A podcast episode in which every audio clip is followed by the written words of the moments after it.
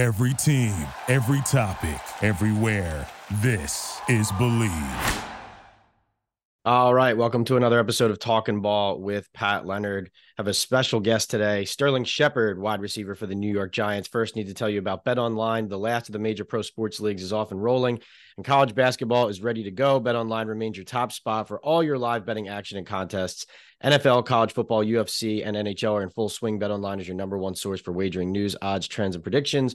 All the hoops betting action, along with your favorite sport, available at your fingertips with every desktop and mobile access at halftime. Head to BetOnline today and remember to use your promo code BELIEVE for your 50% welcome bonus on your first deposit. BetOnline, where the game starts. And now to the main event, the feature presentation.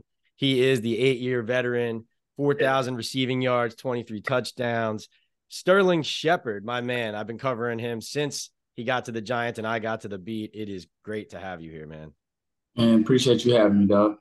Yeah. So uh, just tell us. I know you teamed up with La Quinta by Wyndham for this La Quinta holiday hype machine. Uh, can you just tell us what this is about? What's going on here for the holidays? Yeah. So I teamed up with them. We uh, we did this hype machine. Uh, so you can go to laquinta.com slash hype and uh, you'll find a video of me. And this is basically just to hype up everybody I know how hectic this season can be, the uh, the holiday season can be. You know, I have kids running around, I have uh, family coming in all the time. So uh, this is for the people that need a little bit of that extra motivation um, to get going, and they can, you know, get a video of me. You know, I'm, you know, I'm known to hype people up. So uh, yeah, there, there's a couple of different videos that you can see on uh, the website, and um, yeah, you can send them to your friends or use them for yourself. Very and cool. this, this, is going to be starting on Monday the 13th, and that's through the, the end of the year. All right. Yeah, you do bring the hype, you do bring the energy. And um, all right, real quick though, what's your top holiday activity, top Christmas activity? You know, what what's the thing at this time every year you get you get excited about? Uh this time of year, it's really just to see my family, man. I usually have everybody come into town. So uh, you know, it's always good being around family, people that you don't really get to see that much throughout the year. Uh, to get everybody together is kind of um, is is a great feeling to me. So that's that's what I get hyped up about is just getting to see everybody. Same for me, man. Christmas Eve family. Christmas Day is great, but but Christmas Eve, you got the nerves going. You see family you haven't seen in a while. That's that's yeah. the top spot. All right, let's talk a little football. Um, you know, not to bring the hype down, but we got to talk about your dog, a guy I respect and like very much, Daniel Jones. Um, his season now over, tears his ACL. I mean, just as a friend, as a teammate, as a giant, um, you know, what was your reaction to seeing Daniel go down there? Yeah, man, it, it was tough. Um, you know, I was watching uh, the first play, and uh, kind of looked a little weird to me. Then obviously it happened that that's that next play, uh, the next uh, play. But I mean, it's tough, man. Anytime you have a brother that goes down, uh, with injury, especially a serious injury like that. And especially because I've been through those. I've been through two of them, and they can be dark and lonely. So knowing that they're going to be going through that, uh, I think the thing that comes into my mind is just being that friend that's going to be there for them, and uh, you know, not really let them have any of those dark times. Just know that I'm there for them. So, uh, yeah, it's tough business, but uh, that's the way that it goes. And and Daniel's so strong mentally that uh, you know I know that he'll be able to get past this and, and overcome it. What did you see as maybe his first reaction to all this? You know, when the when the news came down, you know, behind the scenes, like how was he handling it?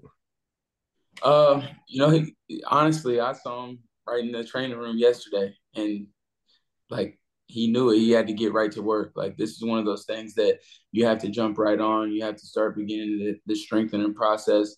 And so uh, I was just letting him know that you know if he had any questions on on what I did, but like it's crazy because I saw him on the bike and I remember having to do that same thing. Um, but it's it's really like it, it's a want to. Um, you know, some guys want to just take a day break or take a couple of day break he was right right at it and so uh, that's the mentality that you have to have no it's good perspective because right when it happens these kind of injuries it's easy to put your head down and say it's over but you've proven you know other guys have proven it's not but uh, you put a lot of sweat in behind the scenes that nobody sees to get back onto the field like you are. And that's really good point, kind of to be there for Daniel. Um, staying with the hype being a little bit lower than we would like.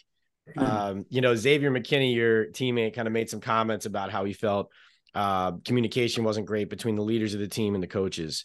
And we, you and I both know when losing happens, uh, you know, things can split apart, whether it's in a locker room, in a team. Mm-hmm. Just wondering from your perspective, do you think there is any kind of uh, lack of belief in what, you know, Joe Schoen and Brian Daboll and the staff are doing right now from the locker room? You know, where do you think that type of sentiment is coming from? Nah, I'm it be coming from a little bit of frustration, which everybody has the right to be frustrated. And I think uh, we just got to do a good job as leaders of trying to keep everything in in house and in with us because uh, at the end of the day, we're the only people that can turn this thing around and fix it. So, um, you know, sometimes you know when you get frustrated, you say some things that you may not necessarily mean or or taken out of context. So, um, you know, I'll let him speak on that stuff. Um, but I think as a leader of, of, this team and one of the leaders of this team, uh, I think that it's important for me to get back into the locker room and for for all of us to get back into the locker room and um, just let the message be known that we got to stick together through this. Because like you said i've been i've been here for a while and i've been through a couple of different teams and you know when stuff starts to get out like that it, it's it's um it can be divisive. So yeah. uh, i want to yeah i mean we'll, we'll be okay. Uh, guys are just guys are just frustrated which they have all the right to be but you know, we we we got to be the ones to be able to fix this thing, and and he understands that, he knows that, so um, I don't I don't think that it's too big of a deal. We'll, we'll be all right. Well, see, you hit on something that I've believed from the jump this season is that, especially like if things have struggled or the offense has struggled or the locker room needs a boost, like you're one of the guys who needs to be featured, focused on, uh, prominently included in game plans, prominently included in uh, these team breakdowns to keep the energy up like you can so well, but also to keep the play and the performance up too, because frankly, it just you got to score points to win. And so I'm wondering, I know I've taken your temperature on this throughout the year a lot, and it probably gets tiresome for you. Uh, but I imagine not playing as much is more tiresome. And so my question for you is like, how have you how are you handling this reduced role, especially knowing that like if you're out there playing the snaps that you always have throughout your career, that you will make a difference both on the field and you know once you come into the locker room halftime post game whatever it is. Uh yeah man it, it, it's been tough. Um i've never been in this position as long as i've been playing. Um but you know you just gotta you just gotta kind of roll with it. I mean you know i've gone through phases where I, i'm super frustrated and it and it shows um, to my teammates, and that's the last thing. Like when I think about hmm. uh, being on a team, it's it's being a teammate, and um, nobody wants to be around somebody who's just in the dumps all the time about their personal situation. Uh, so I kind of just had to tell myself like you got to look at the bigger picture, and uh, you know, I, you can't show that to your teammates. So I, I, am gotcha. always been I've always been a guy to uplift everybody and to you know have that energy. Um, so as tough as it's been, um, I try to find a way to do that every day, uh, and um, you know still deal with my feelings in the way I feel. But you know all I can do is bust my ass every day at practice and uh, you know try to get try to get an opportunity or some opportunities here and there. And you know when my number is called, I I, I got to make it happen. Like I, I don't really have much room for error, you know, like I've had in the past.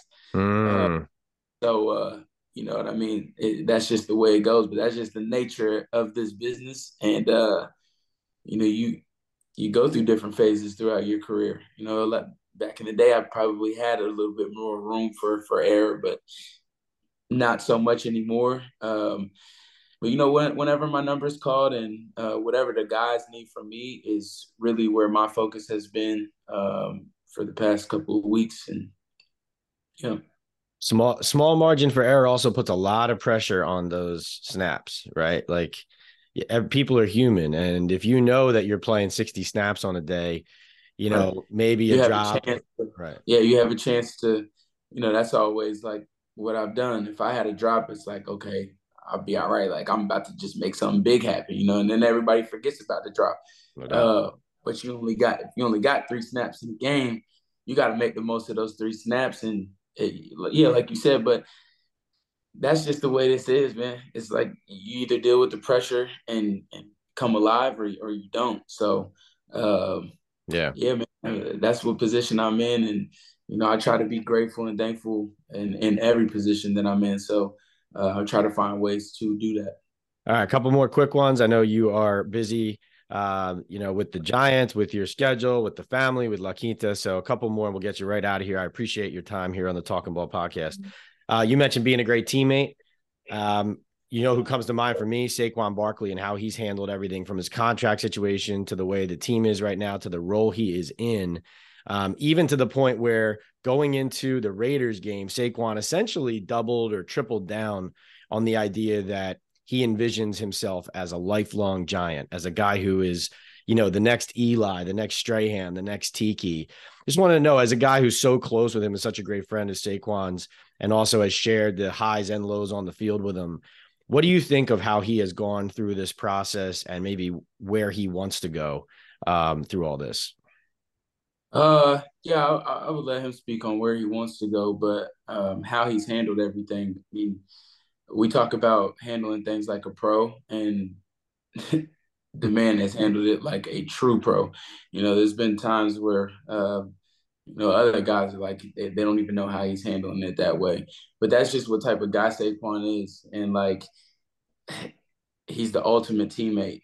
Um, you know, he he motivates. He, you know, during the tough times, he's the one that gets up and and gives the speeches to the team, and every single word is felt. Like, mm. can see how much heart and passion that he plays with. Like, I, there's not too many people that can handle a coach coming in or somebody coming in and telling them, look, you gotta you gotta take this game over. And then they go out and they do exactly that. Like it's not too many people you can do that. Like a lot of people can have that talk like, yeah, I'm gonna go out, yeah, I, I got you, coach, I got you. Nah, he he doesn't say anything, he just goes and, and does it, bro. Like it's just special, special generational talent. Like there's no way, other way to other way to put it. Damn. No, that's so well, that's so well said. All right, final one. You know, on that same wavelength of career giant, um, you know, back in the spring, I talked to some people who kind of told me that John Mara and the Giants, like they value you, which I already knew, but they value you as a person, as a player, but as a giant. And that, you know, whenever the day comes that you hang up those cleats, and hopefully it's a long time from now, that you would have a long term role in the organization for what we're talking about today the hype, the energy, the passion that you bring to the organization. That's not just about the sideline, it's about how you show up every day, how I see you in the locker room, how people see you walk in there. What does it mean to you to have heard that? And then is that something you want as well? Do you view yourself as career giant, long term giant? You know, almost the way I think of a guy like, you know, Victor Cruz kind of the mm. way he's become like a, a larger than life uh, person, you know, post career based on what he's done with the Giants and what he's continued to do. Yeah, I mean, we've had two completely different careers, but uh, yeah, I mean, I, I love this organization, man. Like from top to bottom, uh, everybody upstairs to view. I, I, love everybody in that building, and um, you know, I'm very appreciative and uh, grateful for you know, Mr. Mara and, and how he's, um, you know, been with, been for me throughout my career. And uh, yeah, I mean, I wouldn't want to, I wouldn't want to go give anybody else or any other franchise uh, my time or my energy. Uh, if I was to do that anywhere, it was it would be here with the Giants. Uh, you know, just because of uh, you know all that I've been through and how they've they've always had my back. They were the, the ones who gave me a chance and uh, and drafted me. And uh, yeah, I mean, I've always tried to try to handle things on and off the field the right way. And um, you know, I think that's that's the reason I'm in the position that I'm in now. So, uh, like I said, I'm grateful. Excellent, Shep. That is Sterling Shepard. He's here with La Quinta by Wyndham and the La Quinta Holiday Hype Machine.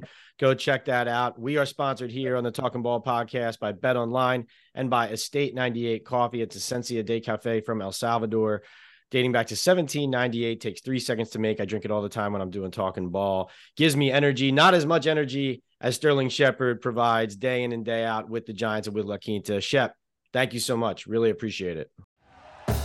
Thank you for listening to Bleav. You can show support to your host by subscribing to the show and giving us a five star rating on your preferred platform. Check us out at Bleav.com and search for B L E A V on YouTube.